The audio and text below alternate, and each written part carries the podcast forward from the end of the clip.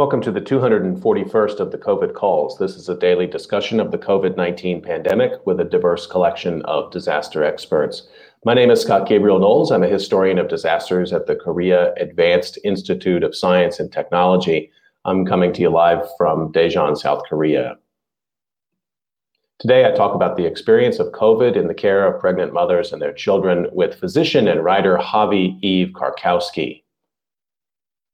Just a reminder, you can catch COVID calls live at its new time, weekdays at 5.30 p.m. Eastern Time on YouTube. Just go to the COVID Calls YouTube channel to watch. Friday episodes will soon be moving to Korea time, and I'll keep you posted about those episodes. You can also watch COVID calls on Facebook Live, Twitter, and Periscope. And you can hear COVID calls anytime recorded as podcasts on Spotify, iTunes, Podbean, or anywhere you get podcasts. You can also keep up with COVID calls via Twitter using the handle at US of Disaster or at COVID calls. Please do help spread the word and send suggestions for future guests and future topics. And please feel free to suggest yourself as a future guest. Just a quick program note yesterday was the one year anniversary episode of COVID Calls on March 16th. And I hope you had a chance to tune into the episode. Uh, I took a few minutes to try to relate what this past year of doing COVID calls has meant to me. We had a chance to talk to the production team, Bucky Stanton and Shivani Patel. We had a chance to talk a little bit about social justice and the pandemic with Kristen Urquiza and Felicia Henry. And I also talked with Andy Revkin, Yansil Kang, and Esther Chernak about their experiences through the pandemic. These are all guests that I'd had on in the previous year. And I certainly enjoyed these conversations. It was good to see friends and really, really excellent to hear uh, their perspectives on what it's been like to go through this last year and the work they've been doing. So I hope you'll check it out, episode number 240, the one year anniversary episode. As of today, March 17th, 2021, there are 2,672,645 deaths from COVID 19 globally. That's according to the Johns Hopkins University Coronavirus Resource Center. The death toll in the United States has climbed to 536,922. In the Philippines, 12,848 have died of COVID 19, and in Malaysia, 1,218.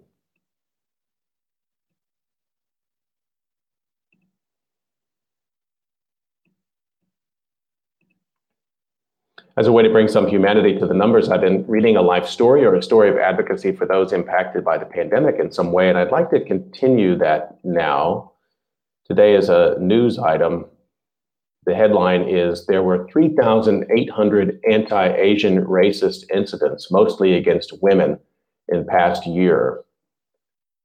This appeared March 17th by Kimmy Yam, NBC News.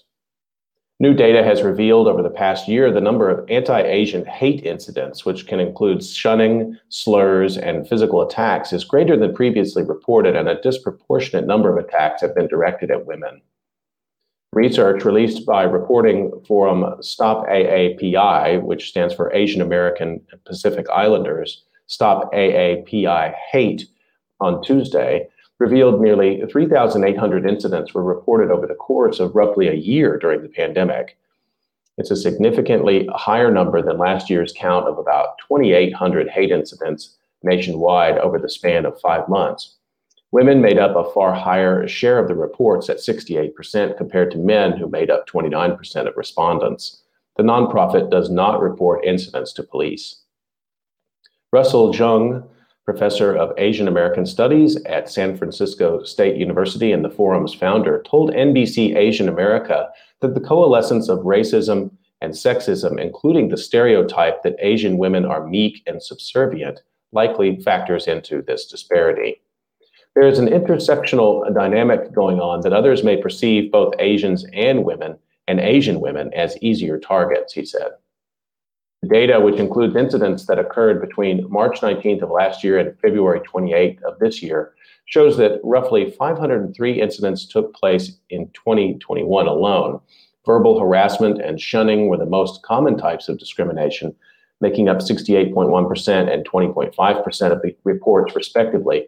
Third most common category, physical assault, made up 11.1% of the total incidents.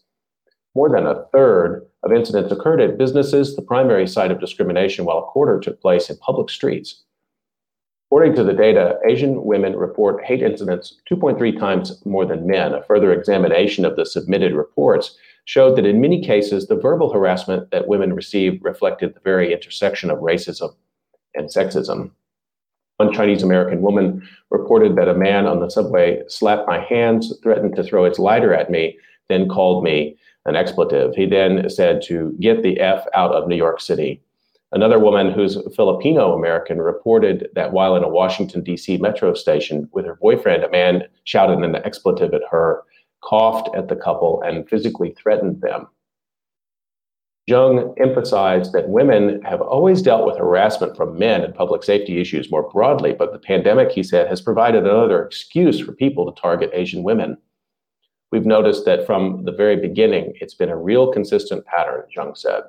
Bullies attack who they think are vulnerable, and we see this in our elderly and youth populations. Jeung cautioned against describing the latest numbers as a sudden surge in hate incidents because many of the 2020 incidents were reported retroactively in 2021, according to the report, and there has always been a clear issue of underreporting in the community. We thought we had a lull, or it seemed like there was a lull over the summer.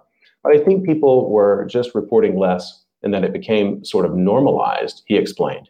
But now, with increased attention, I think people are reporting again. I think there's been a continued harassment of Asians, and now we're continuing to see that reported. Wave of violence directed at Asian American seniors at the beginning of the year, particularly the graphic attacks that have been captured on video, have likely prompted more attention from both the community and mainstream media, Jeung said, and it's galvanized a vocal response that's likely led to more reporting. While these attacks on elders have catalyzed calls for action, Jeung made a distinction between this particular violence, most of which has not been found to be explicitly racially motivated, and the racism those in the community have been facing due to the problematic link between the virus and Asian Americans. I think there are separate trends the violence that we're seeing now and the racism we saw last year, but they are related, Jeung said. We're really careful to note that this violence against Asian Americans in high crime neighborhoods has always been high. And so the combination of both the racism from last year and crimes against Asian elderly are now significant enough to get national attention. The scholar noted that this doesn't negate the possibility of implicit bias in these attacks on elders, but he cautioned against grouping the two trends as one issue. That's the problem. People conflate it, he said. So decoupling them then helps diagnose different solutions. Karthick Ramakrishnan, founder and director of demographic data and policy research, nonprofit AAPI Data, previously also warned against defaulting to a simplistic understanding of what's going on, adding that the violence cannot be neatly summed up by solely the heightened anti Asian American sentiment witnessed throughout the pandemic. He said a confluence of factors, including the effects of poverty and financial struggle exacerbated by the pandemic, as well as opportunity, could have played into it. There's a complex variety of factors, but the fundamental reality is that there's an increase in the number of Asian Americans who feel unsafe, he said. Such issues have been elevated to the executive branch as President Joe Biden has addressed the issue of anti Asian attacks.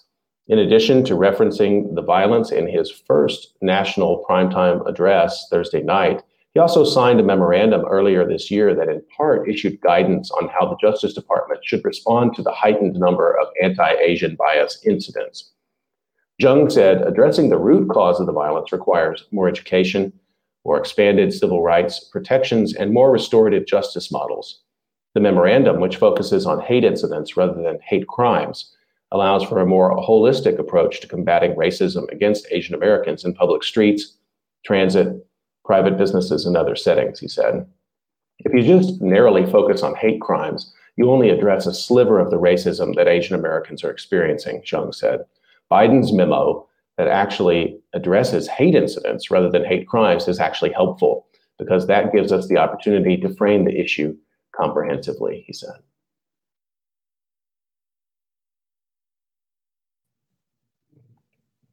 Okay, I'd like to introduce my guest for today and turn to the conversation.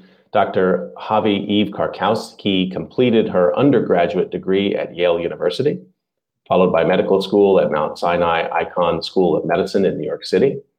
She finished internship and residency work in obstetrics and gynecology at the integrated program at Brigham and Women's Hospital and Massachusetts General Hospital in Boston, followed by a fellowship in maternal fetal medicine.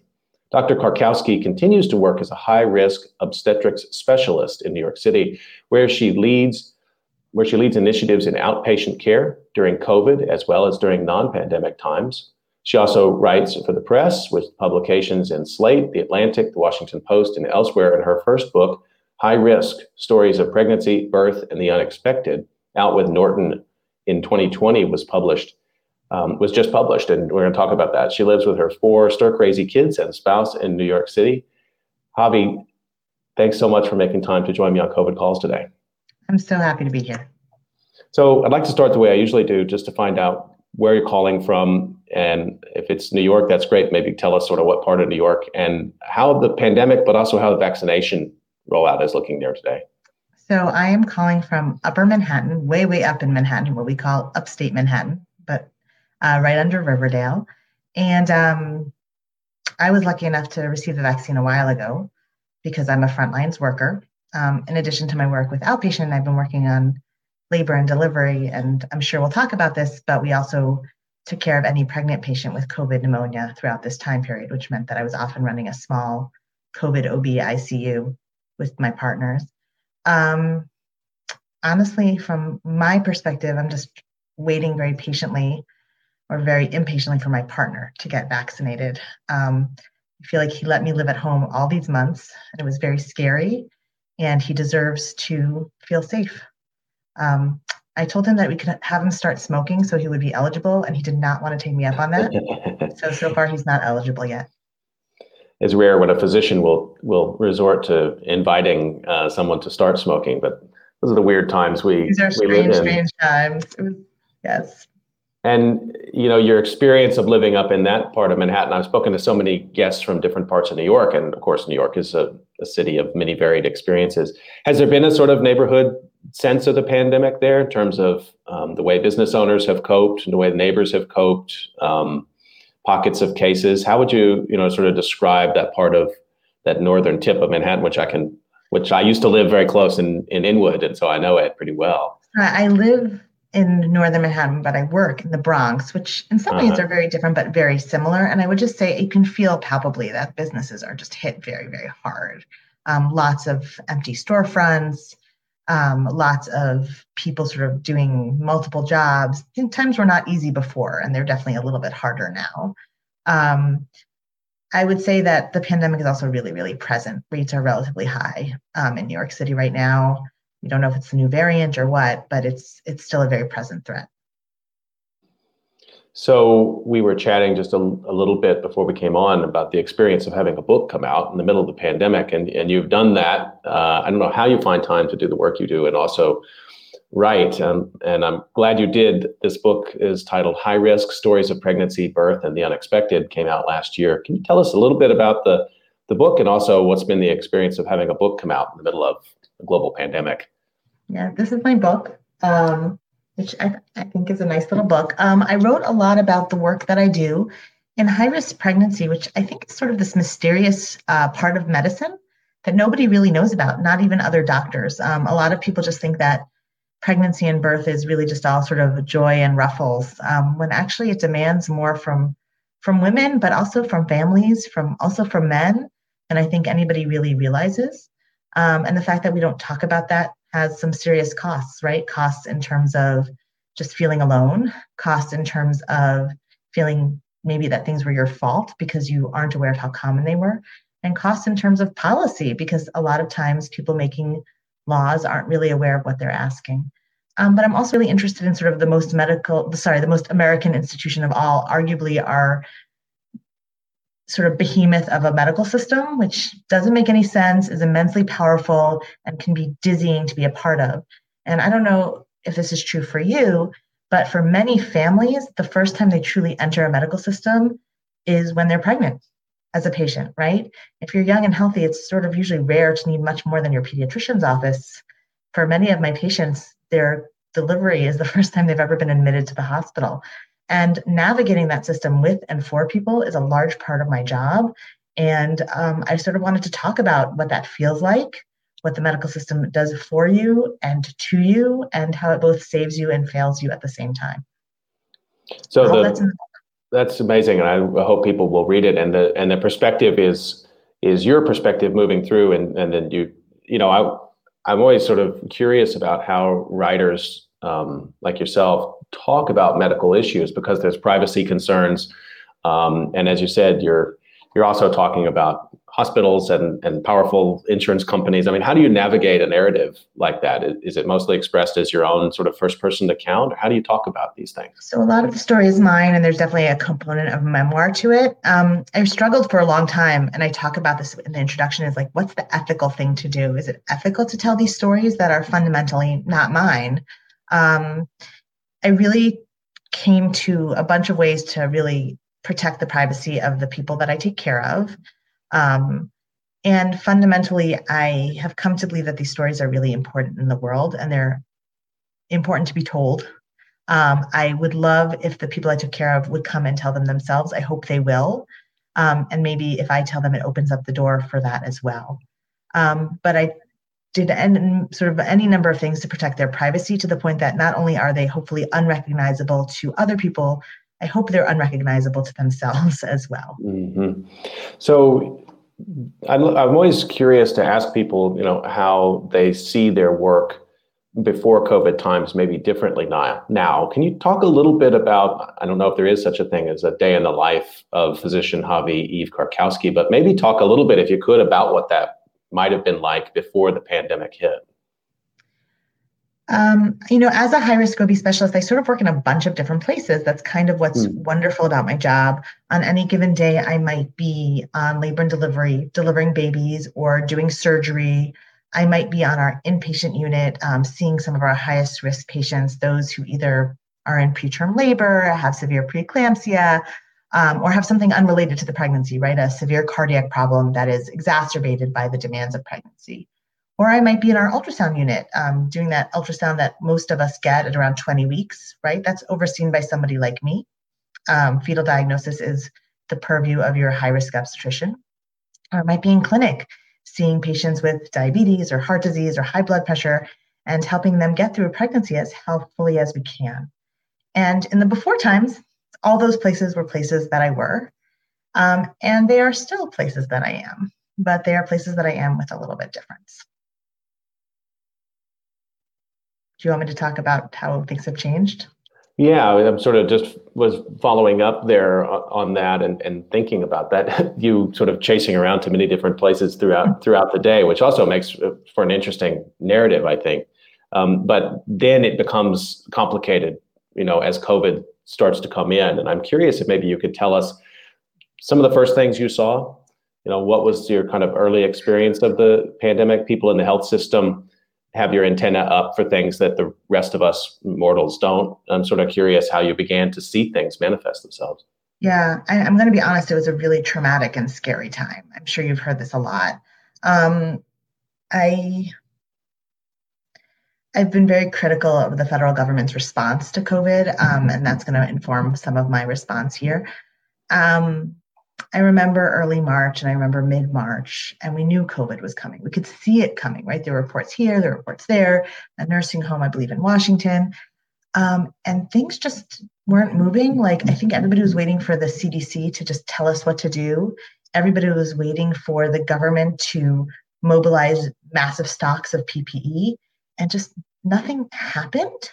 And I think what, what I really remember about those first few weeks was sort of this forced paralysis because we were all waiting for the system to work, right?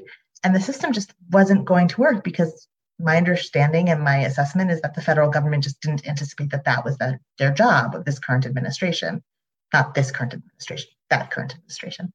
Um, and so, what was really the pervasive experience was of massive uncertainty and fear. Um, we didn't have enough equipment to protect ourselves. If you're going to keep going to work, are you going to keep going to work?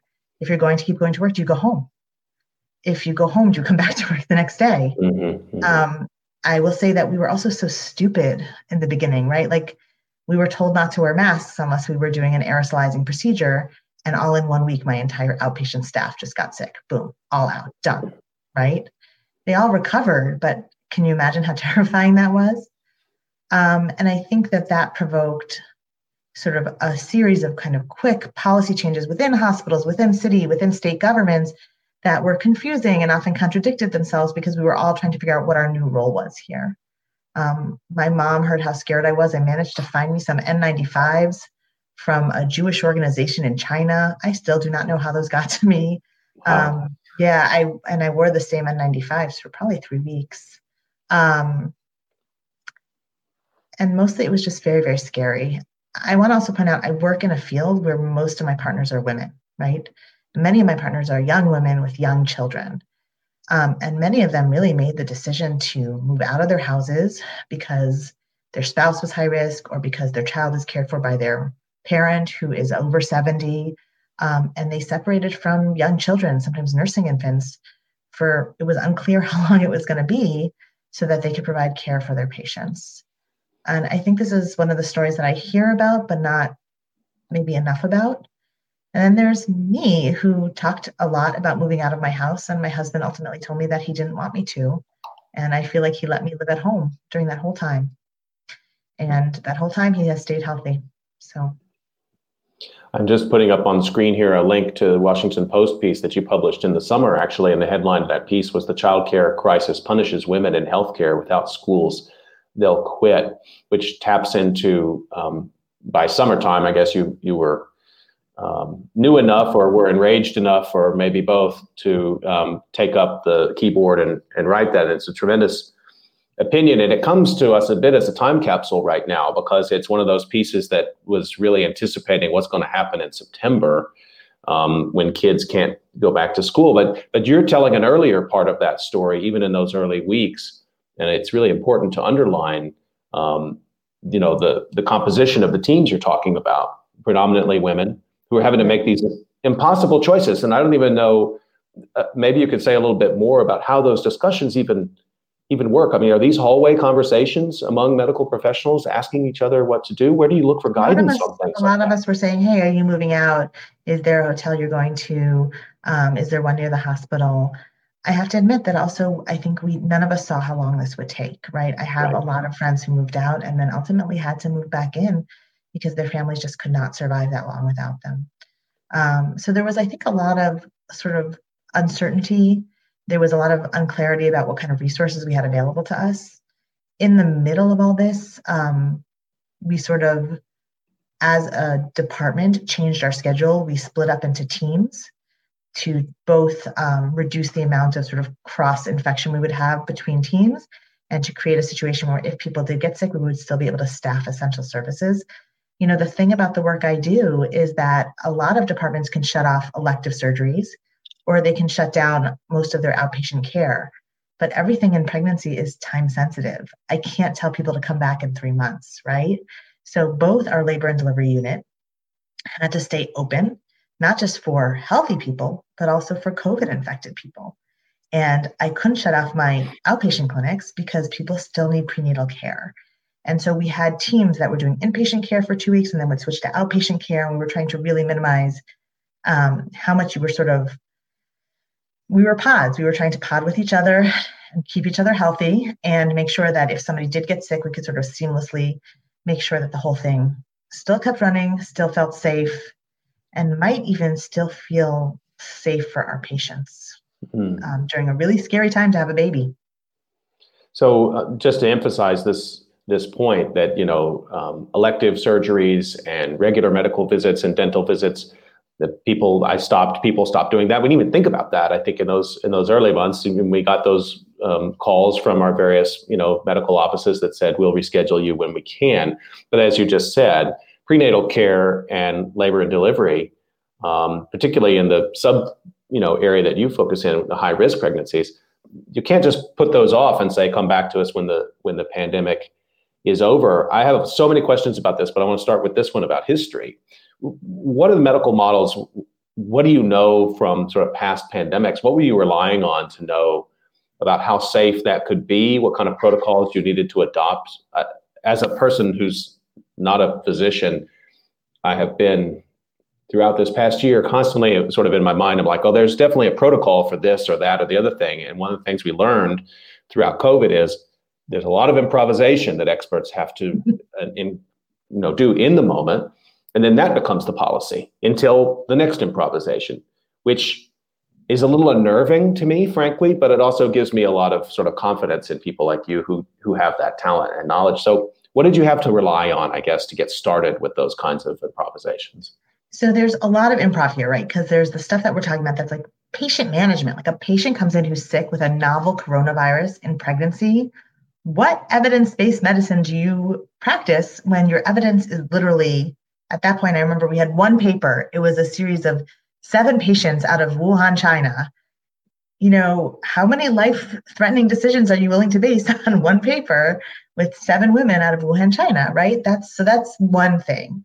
Um, and that improvisation was, we were really at the front lines. We really were the first big wave in the US. We had a little bit of knowledge from Italy, but really we were on our own. Um, and a lot of what we did in terms of just patient care was a lot of trial and error and a lot of let's try something, it didn't work you have to remember that, and we'll talk about this later. Anything that you try in pregnant women is always a little bit of a double jeopardy situation. Um, they're almost always excluded from clinical trials, and we can talk about how ethical that is. Um, but it meant that we were often really left without much guidance. And I have to tell you, one of the things I really was so proud of is that people were simultaneously working really hard, being really scared, and collecting data at the same time, right? Because when you went home from your day on your COVID OB ward, what did you need to do? You needed to make sure that you and the person from down the block and the other hospital from the area in Westchester got all your data together because you needed to publish it as soon as you could so that people would have guidance. I just feel like that's really beautiful. So that's the patient care aspect, right? But then there's the like systems aspect. And this is something I spend a lot of my workday on, which is how do I put hands on patients and how do I make sure they're cared for without getting them sick and without getting mm-hmm. us sick? Um, and I'm sure you've talked to a lot of people about how medicine has changed, um, particularly the reliance of telemedicine. Mm-hmm. We had not really been doing a lot of telemedicine before this. Mm-hmm. We did not, we were not a medical institution, and prenatal care in general is not, it's not a place that people really like to do like breaking news kind of things. People like to do the prenatal care that they did that works. Um, and I feel like we really innovated and came together on a prenatal care protocol that I have to admit changes every three weeks as I get more data, but went live within two and a half weeks to three weeks of the pandemic being called and ultimately was a safe way to provide care um, for our patients and really reduce the burden of risk that they were taking on themselves to come and see us at the office. Was that capacity already sort of there and waiting and you just hadn't moved to it because of the culture of the practice that you're in or you had to literally also sort of build the digital systems um, to do the telemedicine? I would say that most institutions right at that moment who had not who had not had a huge investment in telemedicine overnight developed a huge interest um, and we're building them immediately. Um, the other thing is i don't know if you realize this a lot of the barriers to these things are legal. So a lot of it was about privacy what platforms can you use what's hipaa compliant and sort of overnight, as this pandemic broke over us, a lot of the regulatory boards made decisions that made things just a lot easier. Um, can you use FaceTime to talk to a patient? Guess yet, today you can. Um, well, now that's a way to do telemedicine that everybody has. Well, we have to make sure because not everybody has it, right? We have to assess those assumptions. But it really can give you tools that maybe you didn't think of using in medicine, but now they're available to you. Um, so I think some of it was like many other things, more regulatory and standardization than, you know, we, we've had video calls for a long time. It took a lot, a big push to get past the medico legal privacy concerns. But with that push, we did a big jump. I can only imagine what some of those conversations must have been like in terms of the patient privacy and the, and the medical legal stuff. I, I, I'm sure it's really complicated. Maybe you can give me some of the headlines of how that even works. I mean, there must be, you know, compliance office and the hospital and risk management group and various different groups. A and you're doing doing these meetings at the end of the day after taking care of patients all day. How does that even take place? I mean, I feel like for for me, what I was spend a lot of time trying to figure out what, and you sort of have to deconstruct. Like in my job, what do I need? What do I really truly need to to take care of a patient, right? And the answer was that actually, what I need is a blood pressure. I need a fetal heart rate And that's most of what I need. And I need to be able to talk to her. Okay. And it turns out that you can get a blood pressure cuff at home. You can get a blood pressure cuff of, of Amazon for $25. You couldn't in March because everybody had the same idea at the same time, but you technically can. I wanted most of my patients to have a pulse oximeter too because COVID was so common that I just wanted them to have it at home. Right. Um, a scale is a great idea, but you can have that at home, right? You can step on the scale, read me the number, I can put it in my chart. Um, and then we had a lot of discussions. For example, do we need to listen to the fetal heartbeat? Um, or is it enough for me to say to somebody, is the baby moving? Is that enough? Um, and I would tell you that medically, if a baby's moving, that's a better indicator of fetal well being than a heartbeat. I will also tell you that many women really, really missed coming to the office and hearing the baby's heartbeat. Mm. So there's the way that we deconstruct the visit to what do we really need to get done. There are ways that we also worked with each other, right? So we have ultrasounds throughout pregnancy that might happen. Well, what if at your ultrasound you get your blood pressure done? Then you go home and I can do your visit from there. And so you came in for one thing, the ultrasound, which I really can't do from afar. I really have not figured that out. Um, but three days later, I can do your visit because I know you had a reliable blood pressure, weight, and pulse ox taken when I had hands on you. And now you just t- took the bus one time and you're safe at home. And we got a lot done for you. And now you probably don't need to see me for another three weeks because of that, which is great.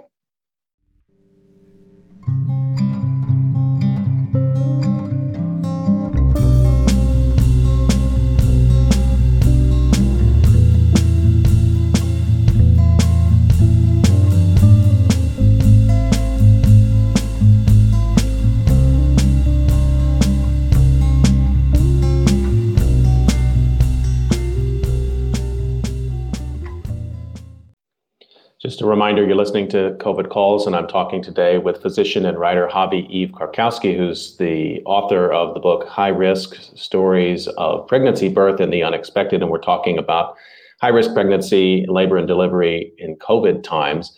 And you mentioned this a couple of times, so let's follow up with it. The patient experience, which um, I have uh, two children and went through this process, and I know that the um, first of all, the unknowns are real for patients, and those trips to see the doctor are um, sustaining. And as you say, you know, the ultrasound and the various different rituals that go with that, the sharing of pictures, the calling of family to encourage them, to let them know the whole, it's people who haven't been through it. Um, you know, what I would say about it is um, the labor and delivery is one small part of it, but it's an it's a, a year long, you know, process before, through, and after of needing mental health support. And so I, I, wonder if you could address how you how you even thought about that. I know you're you know you're the medical specialist, but it's it's the body and it's also the mind. Well, one of the things I say a lot is that what I love about my job is that we are the one place in the clinic and the hospital that you're having a life cycle event, right?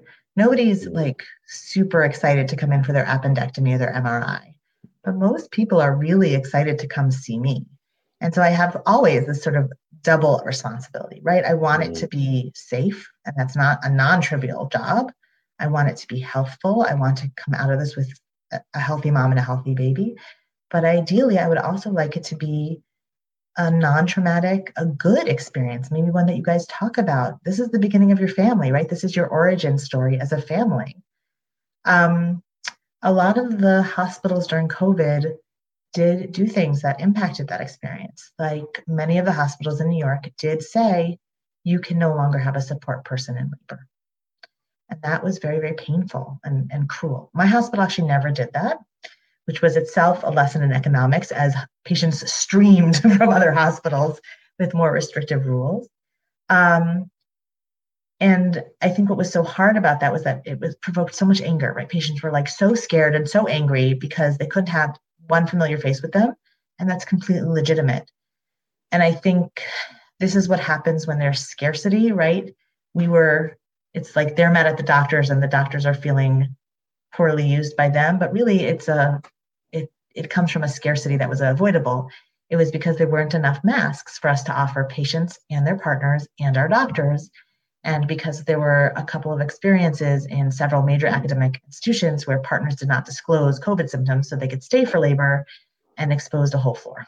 mm-hmm. including newborns, right? So you can see how in that setting, um, with the real fear that you might not be able to keep your institution running, you might just shut it down. But I can also see that that is cruel and unusual and not sustainable for a family.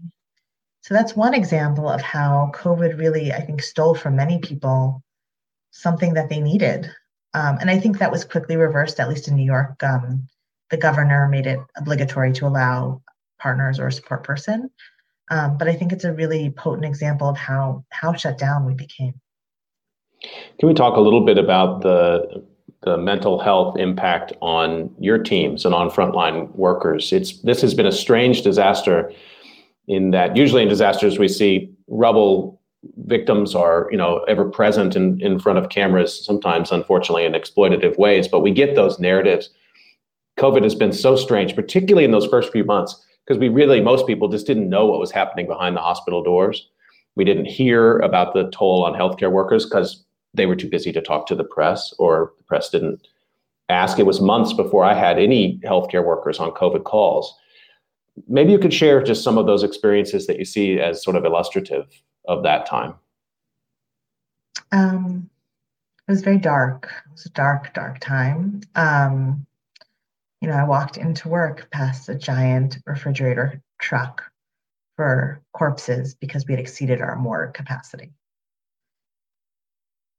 I walked into work past a giant tent for COVID triage because we had exceeded our emergency room capacity. I would have pregnant patients in the ICU and my pregnant patients are going to be, generally speaking, relatively young and healthy. Um, and it would not be infrequent for me to have the patient next door be intubated, be coded, be gone. Um, we also had a lot of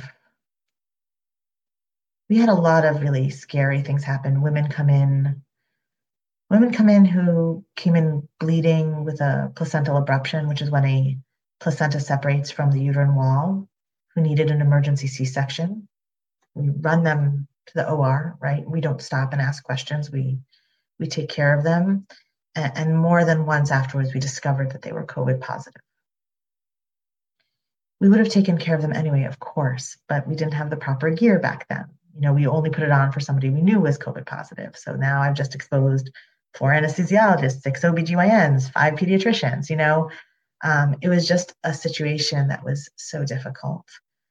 Um, I think it also created a really strange ethic of work, if I can talk about that. So I've always been a very hands-on physician. Um, you know, whenever I'm disagreeing with somebody, I always find that the best way to resolve the disagreement of a patient that let's go see the patient together, right? Because then it, I, I think showing up is a large part of medicine. Um, and I remember in early COVID, I went to the hospital and I was doing my shift, and there was a COVID pneumonia patient that was admitted. And the doctor that had admitted her came to see me and tell me all about her. And after that, I said, okay, let's go see her together. And you could tell that I had not been on inpatient for a week. You could tell because things had gotten so dark in that week. And she said to me, Dr. K, I just saw her. And I said, right. And now I'm the attending and I will go see her. And she said, Dr. K, we have two infection control gowns left until the morning. I just saw her. I just told you about her. I think that has to be good enough for today. So I didn't go into that room. I called the patient on the phone. I talked to her about her care plan. I made myself available, but we both know that's not the same, right? Um, and those are choices that we had to make.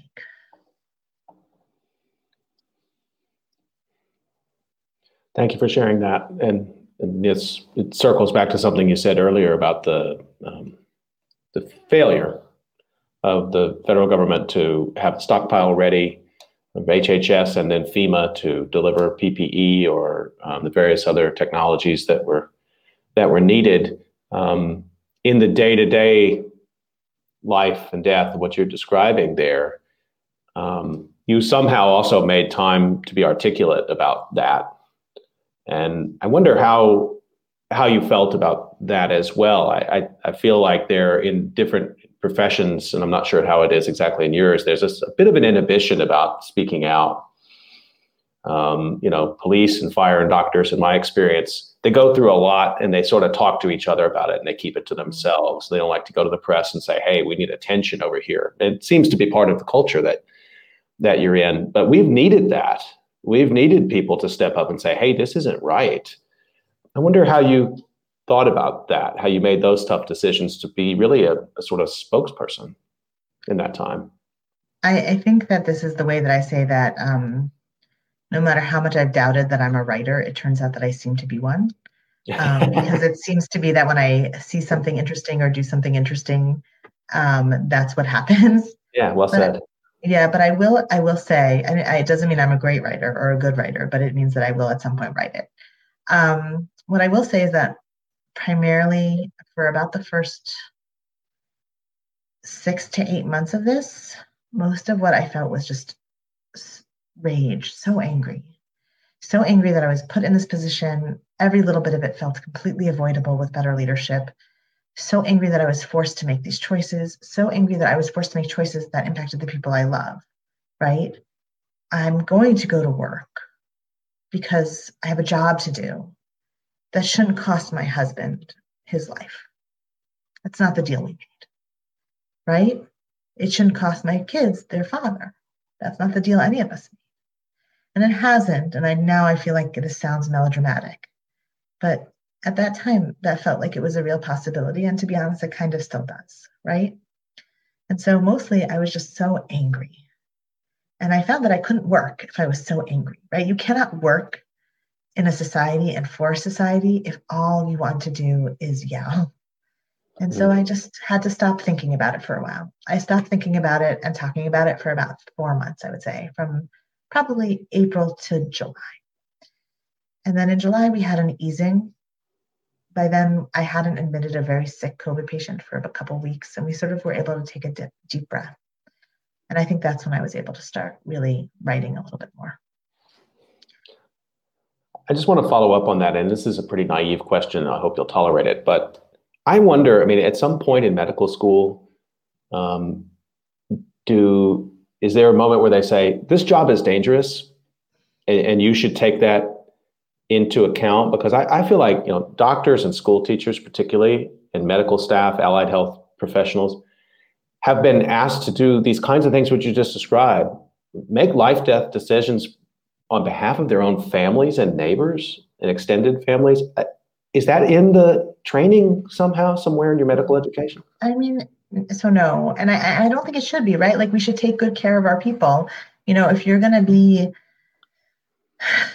if you're going to be a police officer or a firefighter or a doctor or a school teacher, the thing you want to hear is not, this is a really dangerous job. Hope you're okay with that. The thing you want to hear is, parts of this can be dangerous. Here's how you're going to be supported. Here's the mm. equipment you need to minimize your risk. Here is the training so that if this happens, you know what to do. The truth is, of all those professions, I am very, very rarely in any sort of line of fire. Um, uh, there are often lives at stake, they are almost never mine, right? This is a new situation for me. Um, and I have to admit that I am proud because I did not run away to my mother's basement and hide for the duration of the pandemic. Um, I'm glad I did that, didn't do that. I'm proud that I kept showing up to, to work. I'm proud of the care I provided. Um, I, I don't know if, if that's what you are going to ask of your health professionals, you are going to have a shortage of health professionals very, very soon.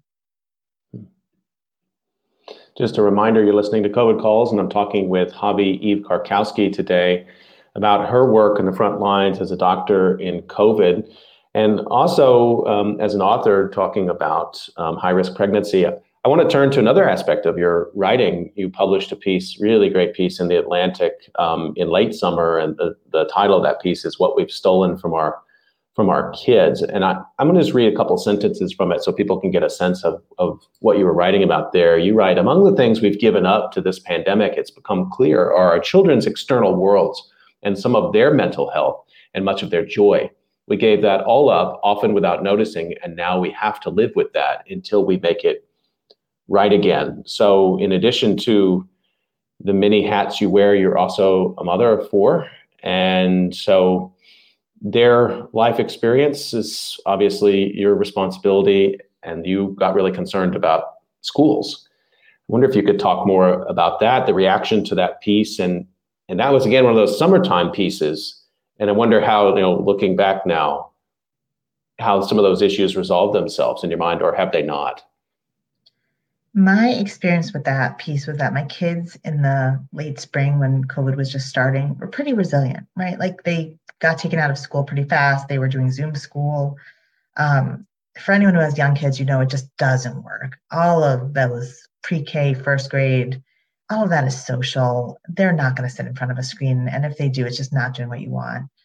Um, my kids did okay. They did okay for a few weeks. Um, I mean, we were so locked down and we live in an apartment that they only went outside for like the 20 to 30 minutes a day that we could spare to take them out together, right? Like, really, just a very sort of sad little life. And they were really resilient for a lot of that.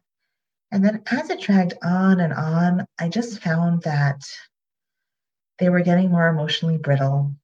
They were having trouble sleeping. I was having to buy melatonin to get my kids to sleep. And that I wasn't the only one like this. And what I have come to understand is that I think we think of school as something optional, right? Our kids can go, and if they miss a year, they'll go next year. But that's not what school is for your kid. School is their whole external life. School is everything they are and they know outside of you outside of their family, outside of who they are at home. And they're building that identity. It's also the academics that they're learning. For some kids, it's also a hot meal and a warm place to be in the winter. Um, but for most kids, whatever else it is, it is their external life. And I think that the choices we made as a country um, told children that that wasn't very important that we could just do without it for some period of time. And I think we wildly underestimated how it would affect millions and millions of children and how I think it will affect them through their childhoods and often into their adult lives. And I think it's part of a mythology that we like to tell ourselves about how we care the most about our children, they're the most important. But actually, that's not at all how we behaved. And it so often isn't. Do you find fault with decisions about keeping schools closed in the fall, or how did you sort of process those decisions? Because as we talked about earlier, um, in the pinch moments um, in the hospitals, it was the healthcare workers who had to bear that risk of insufficient staffing and insufficient technology and PPE. And I think it's teachers that were asked to bear that risk. And, and my one of my sisters is a teacher, and um, um, her husband's a teacher. This has been painful for them to feel like they were, you know, somehow withholding the thing that yeah. they love most that they do for so little money anyway. I want to go back to this idea of that scarcity pits people who should be allies against each other. It pitted the doctors against the patients when really the problem was that we didn't have PPE, right? It's pitting parents against teachers when really the problem is is that you know what? As soon as this happened, I was like, we need a new deal. Let's take over the airports, every single restaurant, and make them into open air classrooms. You could fit like all the sixth grades of New York City on LaGuardia. Let's do it. I'm not saying these are great plans. That's not my job. My point is, is that you could think big, you could make this a first priority, and you would have had a solution. And you would have had an outdoor solution, you would have had gear, and you could have had people feel as safe as possible. None of that is what happened. Okay. I'm not saying that it would have been perfect, but I'm saying that there was nobody willing to think those big thoughts and bring those big resources to bear. And when you have that scarcity, right? When you have that scarcity, then I, as a parent, am fighting with teachers when what we both want is actually the same thing, it is a false conflict. Um, in the same way that when patients are fighting with doctors, when what we both want is care for both, care for the patient where we all feel safe.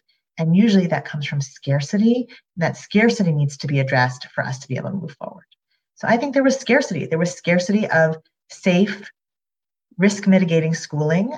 I think it was possible. I think it would have had to be revolutionarily revolutionary. It would have had to be large. It would have probably been quite ugly. And I think our children deserved it. Thank you for talking about this because um, I've had mixed feelings about this too, and I think others may share this. That you know, when the Trump administration decided it would become a talking point for the fall campaign, that kids need to be back in school, I felt like that was in bad faith because once again, they weren't addressing any of those scarcity issues. They were saying teachers' unions are keeping your kids um, from going to school, and I'd heard similar rhetoric about nurses and doctors in the summer. You know, it's doctors are the ones that I mean, he he would complain about Dr. Fauci for crying out loud. Dr. Fauci is keeping you from living the life you want to you want to live. But I felt like that raised the temperature of that conversation in the fall to an unsustainable level. And then it got lost in the politics of that moment. I wonder what you think about that.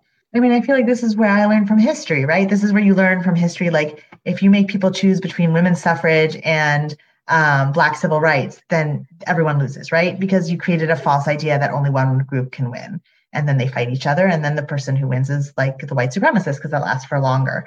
That's what it felt like to me is like if we all really as a nation decided that our children were important then this looks different. Can you imagine if the children had what the police force had? Can you imagine if the children had a fraction of what the military had had? Can you think of what we could have done with that? I'm not this person. I'm not the ops person for the military, but I've seen some of the things we did look what we did with the vaccine. And I think other things could have reflected that. I don't think the priorities, we like to talk about how children are important, but we really need to look at how a nation acts. And I do think over the past year, we have not acted that way. And I don't think it's because teachers and parents need to fight more. I think that we are fighting over this tiny little piece of the pie when we should have been given this huge piece of the pie. Because if children truly are the most important, then that's how much we deserve. Chavi, you are one of the most quotable guests I have ever had on COVID calls. I have to say, you speak in, I mean, scarcity pits people who should be uh, allies. I didn't even curse yet. Well, we'll leave, we'll make time for that. Well, maybe you'll be ready to now because let's talk um, about vaccination. You uh-huh. you kind of headlined this a little bit earlier. You previewed this a little bit earlier. We talked about the problem of um, knowledge about the people you treat, people with high risk pregnancies, and how to deal with um, disease with infectious disease. What about this vaccination issue? You know, vaccine trials are not typically done on pregnant mothers. What has that meant in terms of COVID? So I actually think there's been some evolution on this with my sort of national um, organizations, but let's just take you back. In the world that I practice in, where I take care of primarily pregnant women or people planning to be pregnant or people recently pregnant, um, I often have very little data on recent things. So, for example, the medications I use for high blood pressure are really old. Sometimes they're really toxic. Do you know why I use them? I don't use them because they're the best medications. I use them because you cannot do studies on pregnant women very easily. And so those studies I have are registries where you follow people who report use over 20, 30, 40 years. And the most studies like that I have are on old medications. And then a new medicine is invented, and I won't have any data on that. So I can't use that for a very long time. And so because we're trying to protect my pregnant women, which I which I share this desire not to make guinea pigs of pregnant women, but then we end up in a situation where in some ways my patients are receiving discriminatory care, right? They don't have access to medications or even information about medications that they otherwise would have had. So now let's take the vaccine. The vaccine trials initially made the choice to exclude pregnant women. I don't truly fault them on that because I feel like this was sort of going to be let's make it quick, let's make it fast. Millions of people are waiting, let's go. I get that. Um, but let's also talk about what that costs, right? Because here's the thing you don't do the trials on the pregnant ladies, great. And now the vaccine comes out. And so we can just tell pregnant women they can't have the vaccine, right? We can pretend that's the safest option. And that's what in the past we've done we said, pregnant lady, it's too scary for you to take the vaccine. You and your little baby are at risk. You can't have this new medicine. You can't have this new therapy. But what does that mean? It means that every day that she's pregnant, she's at risk for COVID. And what we do know about COVID, what's become very clear about COVID, is that pregnant women get much sicker and mm. they are easily more easily infected, right? So what we've taken is a situation where her risk, her daily risk from COVID is higher her daily risk of severe morbidity of complications is higher. And yet I've denied her sort of any information about this vaccine and what it might be for her baby. And so we didn't do the studies on it, but as soon as it came out, many, many pregnant women took the vaccine. So was it better for them to take it without a trial, or should pregnant women have been involved in the trial from the beginning? And, and so, who answers that question? I mean, and and is it possible to do sort of um, retroactive studies with populations who self-identify as having had the vaccine, and then you gather that data and you sort of work backwards from that? So, I will say this first of all. Um, from the very beginning, because this vaccine, although novel, is very similar to many other vaccines we've given, which we do have sort of an- analogies to use um, we were able to participate in what we call shared decision making, right? I'm not going to tell you what to do, but let me bring you all the information. And a lot of my colleagues came together and made some really beautiful decision tools to use with patients, which I really found very useful. Um, ultimately, what it has come to for me is if you are somebody who can really be home and on lockdown and mitigate your risk from COVID, you're just not going to get it, then maybe not taking the vaccine is the right thing to do. But especially in the beginning, you have to remember the first month or two of COVID vaccinations, we were only offering it to healthcare providers. So if you're a pregnant healthcare provider, you are not going to be somebody whose whose risk is mitigated. You're somebody who's at very high risk.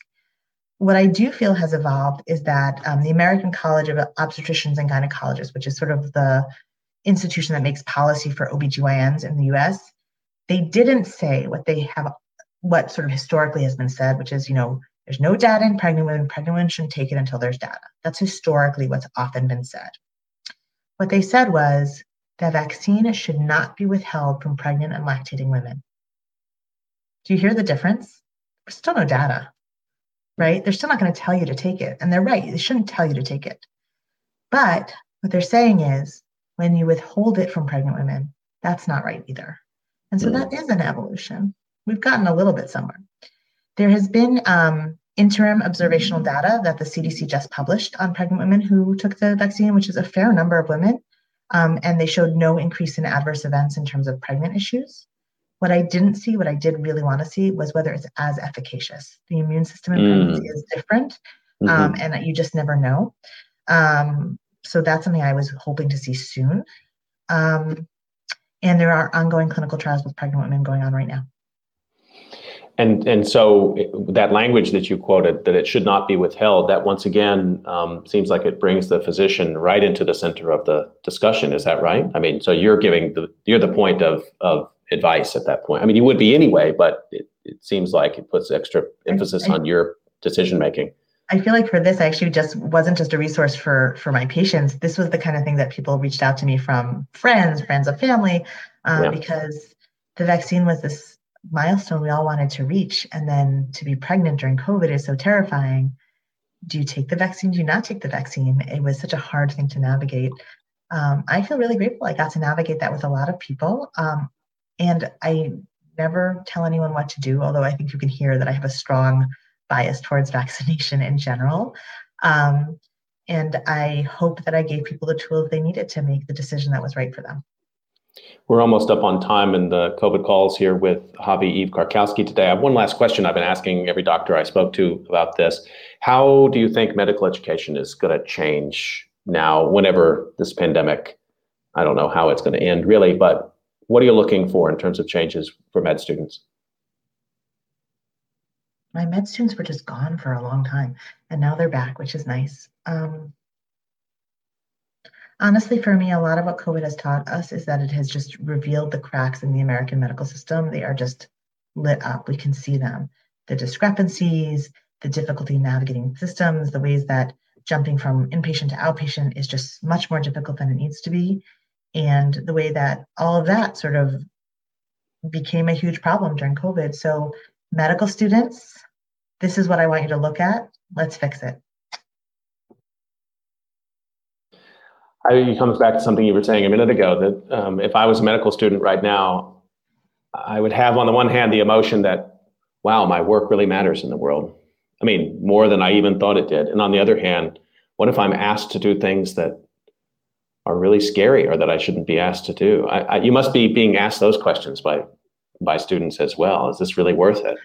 Well, I will tell you, this was true for medical students before COVID. Um, working in medicine is complicated, and you are often ethically in a quandary as you should be.